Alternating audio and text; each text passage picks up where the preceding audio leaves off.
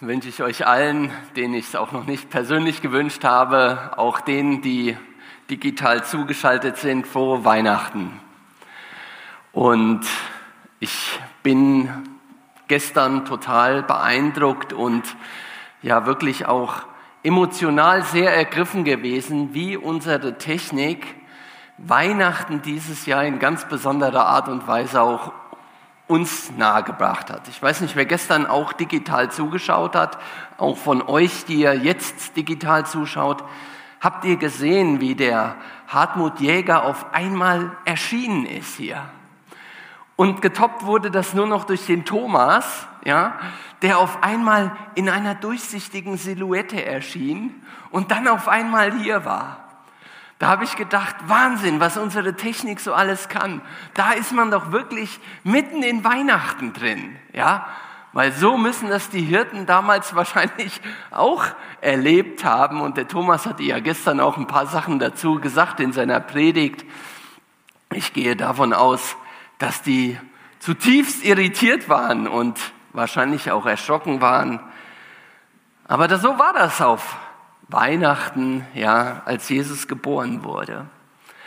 Und jedes Jahr überlegt man sich ja, ja, was kann man auch machen so bei der Predigt? Ich möchte dir ganz herzlich Danke sagen und der Jana auch, äh, Georg, für diesen wirklich beeindruckende oder für dieses beeindruckende Gedicht, ja, äh, was ihr als Beitrag geleistet habt. Das finde ich wirklich, wirklich gut, was ihr da gemacht habt. Und ihr habt gesagt oder du hast gesagt, wir leben in einer hektisch geprägten Zeit, in der man von einem zum nächsten Höhepunkt eilt. Keine Zeit zum Atmen, keine Zeit zum Besinnen. Durch Konsum und Fortschritt versuchen wir mehr Lebenszeit zu gewinnen. So habt ihr angefangen und wir alle wissen, dass das ja Praxis bei uns ist. Dass das jede Weihnachten sich so ein bisschen wiederholt. Dieser ständige Kampf zwischen, auf der einen Seite wollen wir uns besinnen, wir wollen zur Ruhe kommen und wir wollen unserer Seele auch mal Ruhe schenken. Und auf der anderen Seite die ganzen Vorbereitungen, die für diese Tage zu treffen sind, das Essen vorzubereiten. Ich habe gestern mit meiner Schwiegermutter gesprochen, die hat gesagt, um sieben Uhr muss sie heute Morgen aufstehen, um das Essen vorzubereiten, was wir heute einnehmen werden. Wow! Da ist viel Liebe im Spiel auf Weihnachten, viel Zuneigung, die wir gerne unseren Lieben zubelegen möchten, auch in einer angemessenen Form das tun möchten. Und immer wieder ist jedes Jahr diese Spannung, ja, kriege ich das hin oder kriege ich das nicht hin? Welche Sachen habe ich vergessen? Und jetzt dieses Jahr, der Thomas hatte es gestern in seiner Predigt gesagt, The Christmas we didn't expect. Ja, es ist alles anders irgendwie. Ja, wir haben diesen Lockdown verordnet bekommen und vielleicht einfach mal die Frage an euch: Wie war es dieses Jahr? Ist es gelungen, einen Ticken mehr Besinnung zu leben, zu erfahren? Oder ist es wie jedes Jahr gewesen? Wieder Hektik, wieder Geschenke kaufen, wieder die ganzen Sachen. Ich habe vorgestern, äh, als ich noch mal einkaufen war, gesehen hier vom Göbel, da war der Parkplatz war schwarz vor Autos. Ja, da müssen Hunderte von Leuten müssen da eingekauft haben. Wahnsinn, habe ich gedacht. Weihnachten, das Kind im Stall. Das Kind im Stall, darum geht es eigentlich und es ist fast grotesk was heutzutage aus diesem Kind im Stall alles geworden ist. Und ich habe gedacht, als Thema für den Gottesdienst, als Thema für die Predigt heute möchte ich nehmen der heruntergekommene Gott. Und das ist ja interessant, das ist ja so ein Teekesselchen, beziehungsweise wichtig ist das Leerzeichen zwischen diesem Wort. Macht man ein Wort draus oder macht man zwei Worte draus? Ist es der Gott, der heruntergekommen ist zu uns auf diese Erde? Oder ist er heruntergekommen? So wie man das eben despektierlich über manche Leute sagt, die ja vielleicht asozial sind oder Ja, wo wir sagen, oh, guck mal, dieses heruntergekommene Haus oder sowas oder heruntergekommene Kleidung, ja. Wie ist das mit Weihnachten heutzutage? Ist das heruntergekommen? Es geht eigentlich gar nicht mehr um das, worum es eigentlich gehen soll. Ich habe mal geguckt, Internet ist ja immer eine tolle Sache, ja, kann man mal gucken, was verbindet man mit Weihnachten. Ich will gerade mal fragen, vielleicht hier mal in die Runde, ihr könnt ruhig mal laut reinrufen, was meint ihr, was verbinden die meisten Leute mit Weihnachten? Warum feiern die Weihnachten? Eine Idee? Geschenke? Gutes Essen? Familie? Bitte? Keine Arbeit, ja. Genau, also Top 1 ja, mit 69 Prozent war weil die Familie zusammenkommt. Ja, also mit der Familie zusammen sein, das ist 69 Prozent der Leuten wichtig. Ja, und da habe ich gedacht, boah, das ist aber ein hoher Prozentsatz. Ja, also damit sind wir weit über zwei Drittel. Ja, ähm, die feiern, weil die Familie zusammenkommt. Dann die Lichter, die Musik, die Gerüche. Es ist eine schöne Tradition. Ja, haben 41 Prozent gesagt. Eine schöne Tradition. Mensch, wie schön. 25 Prozent haben gesagt, weil ich an Jesu Geburt denke. Da habe ich nochmal innegehalten. Ja, 25 Prozent in Deutschland, das hätte ich nicht gedacht. Das hätte ich nicht gedacht, wenn mich jemand gefragt hätte, dass das so viele eben sind. Dann, weil die Kinder sich so freuen mit 16 Prozent, weil ich Geschenke machen kann, weil ich der Geschenkegeber bin, 10 Prozent, weil ich Geschenke bekomme, 5 Prozent. Und ich feiere Weihnachten gar nicht, immerhin 6 Prozent. Das ist so ein kurzer Abriss, warum Leute Weihnachten. Und ich habe so gedacht, no, hört, hört, ja, 25 Prozent, die an Jesu Geburt denken, das ist schon mal für Deutschland gar nicht so schlecht. Ich habe gedacht, dieser heruntergekommene Gott, das ist ein Thema, was heute mal dran sein soll reine Weihnachtspredigt, habe ich mal gedacht. Ja, nicht so aus der Sicht der Hirten oder klar, die kommen auch noch vor und Maria kommt auch vor oder so, ja, sondern einfach mal reine Weihnachtsbotschaft. Und ich habe einen Text aus Philippa 2 und ich möchte die Technik mal bitten, den Text an die Wand zu werfen. Der wird auch die ganze Zeit da bleiben. Ich werde von Vers zu Vers so ein bisschen mich hangeln und dann könnt ihr eben entsprechend sehen, äh, wo ich mich gerade befinde. Und da lesen wir in Philippa 2, Vers 6 folgende, obwohl er in jeder Hinsicht Gott gleich war, hielt er es nicht, hielt er nicht selbstsüchtig daran fest, wie Gott zu sein. Nein, er verzichtete darauf und wurde einem Sklaven gleich. Er wurde wie jeder andere Mensch geboren und war in allem Mensch wie wir. Er erniedrigte sich selbst noch tiefer und war Gott gehorsam bis zum Tod, ja bis zum schändlichen Tod am Kreuz. Darum hat ihn Gott erhöht und ihm den Namen gegeben, der über alle Namen steht. Vor Jesus müssen einmal alle auf die Knie fallen, alle im Himmel, auf der Erde und im Totenreich. Und jeder, ohne Ausnahme, wird zur Ehre Gottes des Vaters bekennen, Jesus Christus ist der Herr. Der erste Punkt, Jesus ist Gott in jeder Hinsicht gleich. Er ist zu 100 Prozent Gott gewesen, als er hier auf dieser Erde war.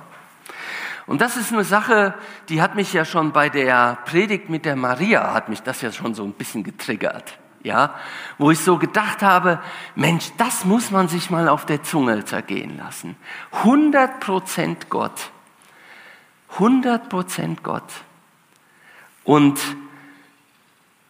in Johannes 17 Vers 4 lesen wir, ich habe hier auf der Erde deine Herrlichkeit sichtbar gemacht und alles getan, was du mir aufgetragen hast, sagt Jesus zu Gott.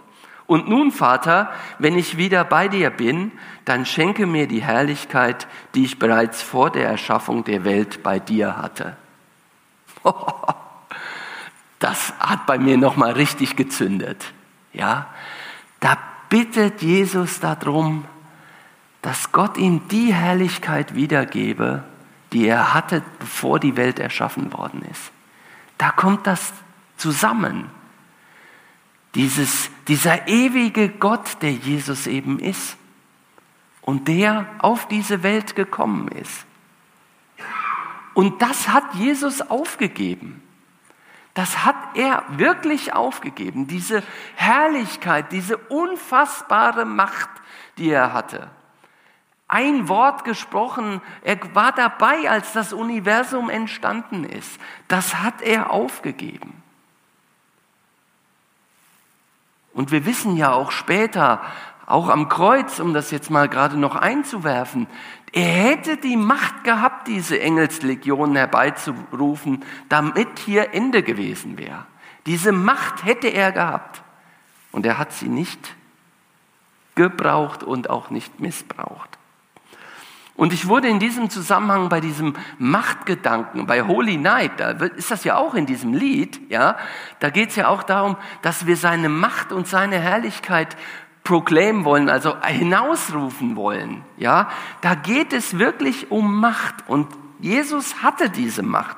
Und ich musste an diesen Spruch denken, wenn du den wahren Charakter eines Menschen sehen willst, dann gib ihm Macht. Dann gib ihm Macht. Und bei diesem Vers, da wurde ich erinnert an dieses bekannte Experiment, was 1971 von der Stanford University durchgeführt worden ist. Ich weiß nicht, ob ihr das kennt. Da ist es eben so gewesen, dass man 20 Probanden ausgewählt hatte, Freiwillige, und äh, acht von denen, glaube ich, waren Gefängniswärter und zwölf von denen waren Gefangene. Und die äh, Gefängniswärter haben die Macht bekommen, über die äh, zwölf Gefangenen eben entsprechend auf die aufzupassen und für Recht und Ordnung zu sorgen. Das war die Maßgabe. 14 Tage sollte dieses Experiment dauern und nach, ich glaube, einer Woche oder nach zehn Tagen wurde das Experiment abgebrochen, weil das so dermaßen aus dem Ruder gelaufen ist, weil die Gefängniswärter extrem sadistische und gewalttätige äh, Mittel angewandt haben über die Gefangenen.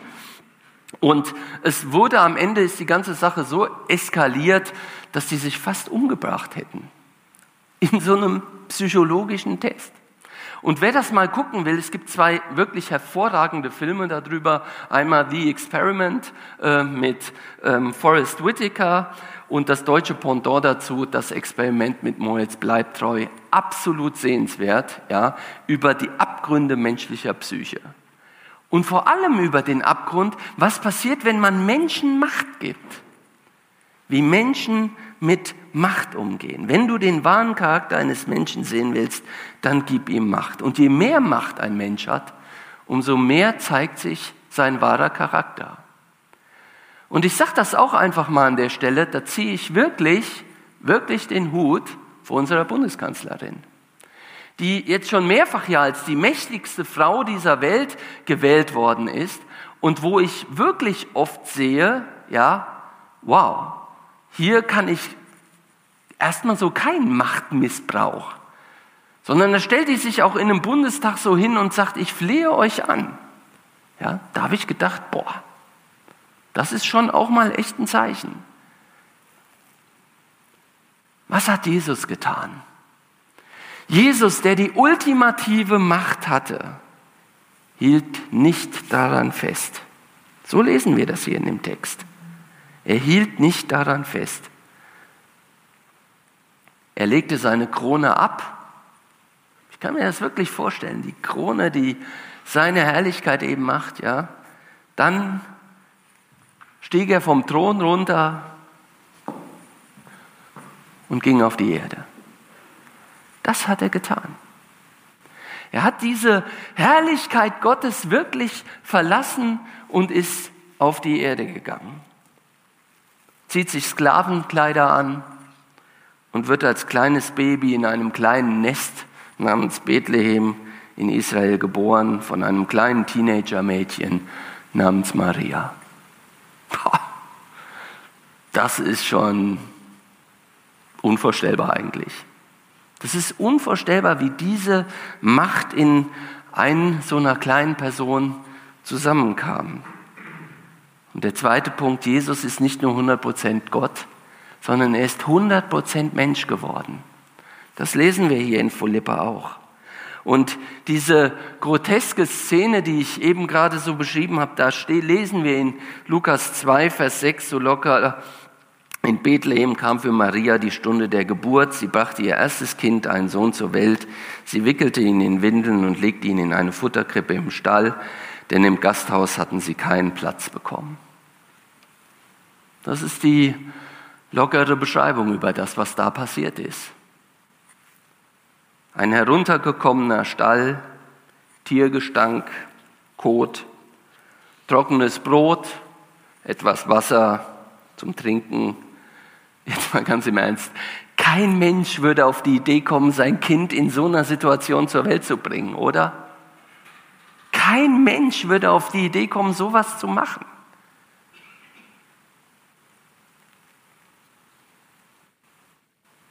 Gott hatte diese Idee, das so zu machen. Und Gott hat es auch so gemacht. Und der dritte Punkt, er kam als Sklave. Er kam nicht nur 100% als Mensch, sondern er kam darüber hinaus äh, als Sklave auf diese Welt. Jesus wird in dieses Szenario hineingeboren und hier in Philippa Vers, äh, 2, Vers 7 lesen wir, nein, er verzichtete nicht darauf und wurde einem Sklaven gleich ein Sklave. Da haben wir wieder diesen Gedanken von eben, nur auf der anderen Seite. Denn was ist denn das Charakteristische an einem Sklaven? Ein Sklave ist einfach der, der keine Rechte hat, der 100% dem Willen eines anderen ausgeliefert ist. Genau wie die Gefangenen damals den Gefängniswärtern. Die waren denen ausgeliefert. Und so war Jesus gekommen als Sklave. Er war nicht der Bestimmer. Zeit seines Lebens auf dieser Welt war er nicht der Bestimmer. Und wenn wir sein Leben betrachten, dann war der 30 Jahre lang sogar eine völlige Unbekannte. 30 Jahre lang kannte den überhaupt niemand in Nazareth. Da war der der Sohn des Zimmermanns Josef. Das hat er gelernt. Und dann kam seine Stunde. Aber in dieser Zeit ja, er war nicht der Bestimmer. Und die Frage nach dem Bestimmer, da will ich jetzt gerade mal aus dem Nähkästchen plaudern, das ist bei meinen Kindern, ja, lange Zeit ein echtes Thema gewesen. Wer in unserer Familie ist der Bestimmer? Ja? Und jetzt kann ich hier vorne natürlich so locker sagen, ja klar, ich bin der Bestimmer zu Hause, ja, und ich habe mal so einen WhatsApp-Spruch bekommen, das sagt der Ehemann, also bei zu Hause habe ich immer das letzte Wort. Ja, Schatz. Wenn du es sagst, Schatz. Ja, du hast recht, Schatz. Aber Spaß beiseite, die Frage nach dem Bestimmer ist eine elementare Frage. Wer hat die Macht? Und in vier Monaten, wenn Karfreitag ist, da sehen wir, wie sehr Jesus diese Macht abgegeben hat. Wie sehr Jesus nicht der Bestimmer war, als er wirklich diesem bunten Treiben der römischen Soldaten und der Volksmenge ausgeliefert war. Und als sie mit ihm gemacht haben, was sie wollten. Da ist kein Bestimmer. Da ist nicht die Rede davon. Und der Thomas hatte gestern diesen Vers schon gebracht und ich fand das so super, dass ich das heute auch nochmal so sagen darf. Aus Jesaja 53, Vers 1. Da lesen wir eben, doch wer glaubt schon unserer Botschaft? Wer erkennt, dass der Herr es ist, der solche mächtigen Taten vollbringt. Gott ließ seinen Diener emporwachsen wie einen jungen Trieb aus trockenem Boden. Er war weder stattlich noch schön. Nein, wir fanden ihn unansehnlich. Er gefiel uns überhaupt nicht. Er wurde verachtet, von allen gemieden, von Krankheit und Schmerzen war er gezeichnet. Man konnte seinen Anblick kaum ertragen. Wir wollten nichts von ihm wissen. Ja, wir haben ihn sogar verachtet. So steht es in Jesaja geschrieben und das, was in Ostern eben passiert, das ist genau da wahr geworden. Gott wurde geschlagen, Gott wurde bespuckt und auf grausamste Art und Weise umgebracht von seinem erwählten Volk. Kein Bestimmer, Zeit seines Lebens, Sklave, Diener. Diener. Da musste ich nochmal an die Predigt auch vom Friedhelm denken. als er eben entsprechend über Johannes den Täufer gesprochen hat. Und als er eben sagt, bist du es wirklich oder sollen wir auf jemand anderen warten? Und dann sagt Jesus, und ich rufe uns das nochmal in Erinnerung, Johannes 7, Vers 22, geht zu Johannes zurück und erzählt ihm, was ihr gesehen habt. Blinde sehen, Gelähmte gehen, Aussätzige werden geheilt, Taube hören, Tote werden wieder lebendig und den Armen wird die rettende Botschaft verkündigt. Das sind alles Sachen, wo Jesus Diener war. Er hat den Menschen gedient. Und er hat tausende Menschen gesund gemacht. Tausende in der Zeit, wo er hier auf der Erde war. Mir ist das beim Durchlesen des Markus-Evangelium mal so bewusst geworden. Wenn ihr das mal unter diesem Aspekt lest, dann seht ihr, wie sehr Jesus Diener für die Menschen war. Wie sehr es ihm ein Herzensanliegen war, die Menschen gesund zu machen. Aber mich hat dann in der Vorbereitung nochmal ein Vers ganz besonders getriggert. Den Armen hat er die rettende Botschaft verkündet. Moment mal, habe ich gedacht. Den Armen hat er die rettende Botschaft verkündet. Das, das hatten wir doch bei den Hirten auch. Die waren ja die Ersten, die die rettende Botschaft eben genannt bekommen haben, gesagt bekommen haben. Es waren die armen Hirten. Und Thomas hat es uns gestern auch gesagt. Schließlich kehrten die Hirten zu ihren Herden zurück. Sie lobten Gott und dankten ihm für alles, was sie gehört und gesehen hatten. Es war alles so gewesen, wie es der Engel ihnen gesagt hatten. Diese armen Leute, die waren die Ersten, die die rettende Botschaft bekommen haben. Und sie haben keinen Anstoß an Jesus genommen. Ganz bestimmt nicht. Ganz im Gegenteil wahrscheinlich sogar. Das Umfeld, wo sie Jesus gefunden haben, das war ihr Metier. Das war ihre Lebenswirklichkeit. Dieser Tiergestank, diese Futterkrippe, das kannten sie. Da waren sie vertraut mit. Und ich habe mich bei der Vorbereitung ertappt bei dem Gedanken, wo ich gedacht habe, wo ich das nochmal so wirklich habe mir auf mich wirken lassen. Boah Gott, musste das wirklich so schäbig sein? Musste das wirklich so extrem sein? Musste das alles so heruntergekommen sein?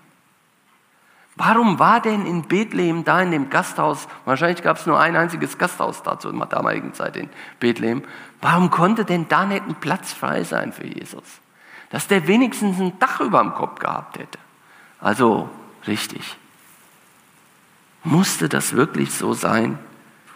Und ich habe gemerkt, wie mir diese romantische Vorstellung, die wir heutzutage von Weihnachten haben, mit diesem Stall und der schönen Szene, die da ist, und der ist schön beheizt, der Stall, ja, und da sind schöne viele Decken, die das Jesuskindchen zudecken, und es hat ein warmes Bettchen aus Heu und so, ja, dass ich gemerkt habe, das gefällt mir irgendwie auch. Weil das diese Spitze nimmt, diesen Stachel so ein bisschen nimmt wie Jesus das wirklich erlebt hat, wie es wirklich war.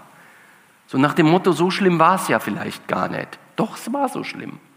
Ich glaube, das war richtig schlimm. Und das war für Maria und Josef überhaupt nicht angenehm. Aber das, was dann alles so passierte, die Hirten kommen und so weiter, wir lesen, Maria bewegte diese Worte in ihrem Herzen, ja, das hat auch in dieser Situation etwas Besonderes gemacht, Besonderes ausgemacht. Und ich habe mich gefragt, warum so? Warum so und nicht anders? Ich denke, ein ganz elementarer Punkt ist, weil Jesus eben zu 100% Gott war, aber auch zu 100% Mensch war. Und 98% der Menschen dieser Welt leben einfach nicht in dieser Lebenswirklichkeit, in der wir leben.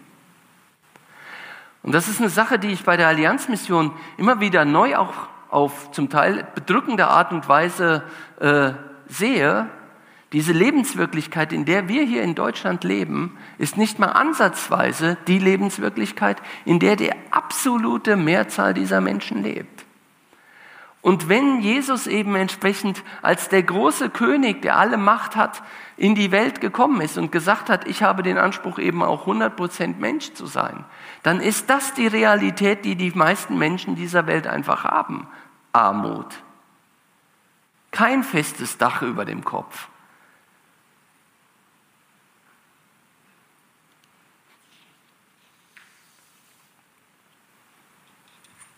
Ich hatte es an einer anderen Stelle auch schon mal gesagt.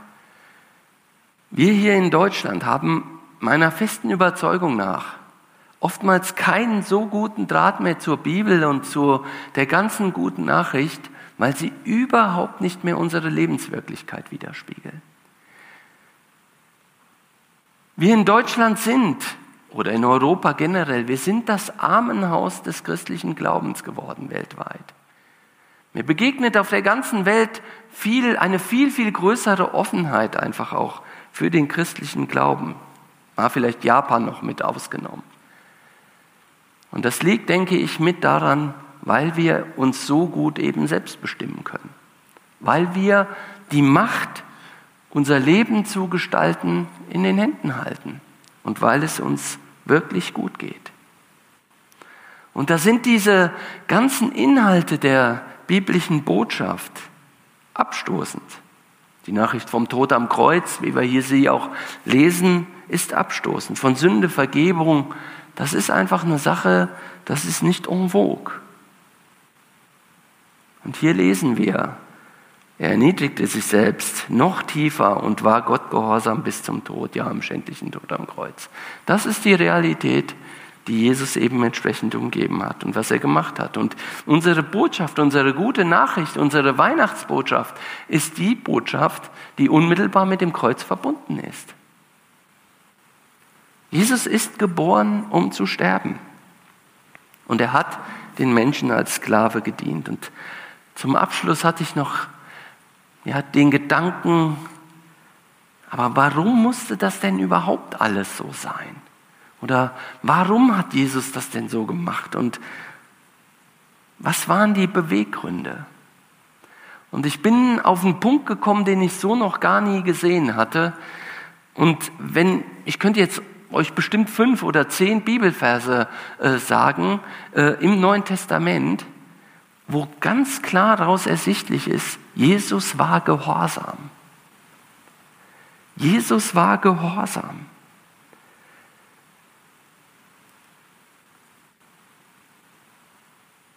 Verschiedene Verse fallen mir da ein und ich sagte das, es gibt ganz, ganz viele in der Bibel. Also auch Gethsemane ist mir sofort eingefallen, wo er gesagt hat, nicht so wie ich will, sondern so wie du willst, Gott. So soll es geschehen. Gehorsam. Und hier lesen wir das eben auch in Philippa, die letzten Verse 9 bis 11. Und darum hat ihn Gott erhöht und ihm den Namen gegeben, der über alle Namen steht vor Jesus müssen einmal alle auf die Knie fallen, alle im Himmel und auf der Erde. Und jeder ohne Ausnahme wird zur Ehre des Vaters bekennen. Jesus Christus ist der Herr. Das ist er geworden. Diese Erhöhung hat er bekommen, weil er gehorsam war.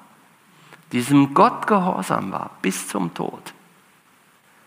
Und das hat mich wirklich auch nochmal bewegt. Dieser Gedanke des tiefen Gehorsams Jesus Gott gegenüber. Und das zieht sich wie ein roter Faden auch durch diesen Text hier. Denn diese Menschwerdung Jesu ist auch ein Gehorsamsschritt Jesu gewesen. Das, was ich sagte, diese Ablage der Krone und dieses Gehen auf diese Erde war Gehorsam, ein Gehorsamsschritt Jesu. Und das fand ich super. Das fand ich wirklich super. Und es hat auch nochmal einen neuen Blick mir gegeben auf Gott. Ich weiß nicht, wie euch das geht, aber mir ist so manches Mal, ist mir Jesus so ein bisschen näher. Ja, weil ich immer wieder auch erstaunt bin, was er am Kreuz getan hat und so, ja, und wie er das alles gemacht hat. Ich liebe Jesus dafür. Ich liebe ihn wirklich dafür, für das, was er da alles getan hat. Aber hier in dieser Vorbereitung ist mir klar geworden, wie gehorsam Jesus eben war und dass der Beweggrund dieses Gehorsams die Liebe Gottes war.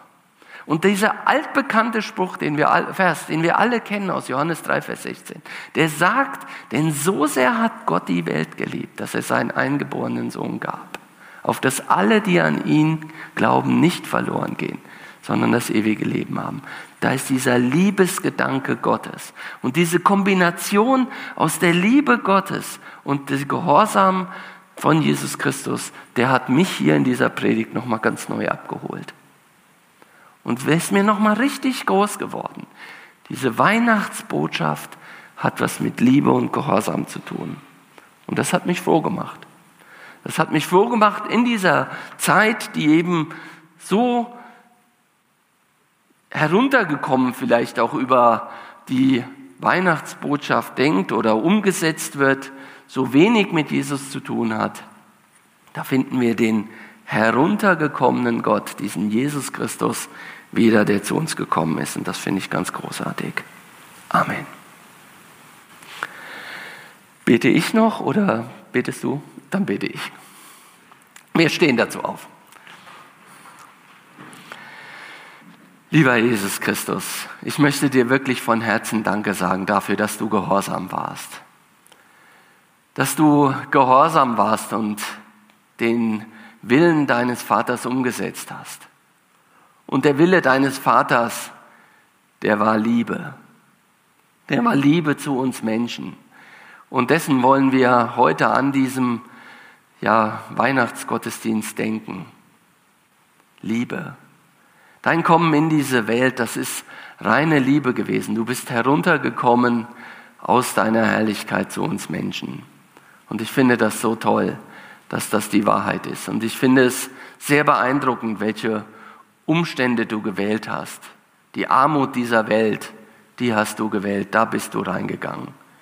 Nicht in die Königspaläste, nicht zu den Machthabern. Du hast alle deine Macht abgegeben, lieber Herr. Dafür danke ich dir wirklich von Herzen. Und wir wollen dir antworten mit Liebe. Wir wollen dir antworten mit Gehorsam. Wir wollen auf dich hören. Wir wollen dich lieben. Und wir wollen dich immer größer auch in unserem Leben werden lassen. Bitte schenke du uns das. Schenke du, dass wir ja an Weihnachten nicht die Geschenke, nicht die Familie, nicht die Dinge, die alle so schön an Weihnachten sind, im Fokus haben, sondern dass wir wirklich dich und deine Geburt im Fokus haben. Und wir stehen jedes Jahr wieder neu vor dieser Herausforderung und ich möchte dich einfach darum bitten, dass du dich verherrlichst, jede Weihnachten wieder neu und dass wir dir Lob und Ehre bringen für das, was du getan hast, für diesen Gehorsam und diese große Liebe, die du uns erwiesen hast. Amen.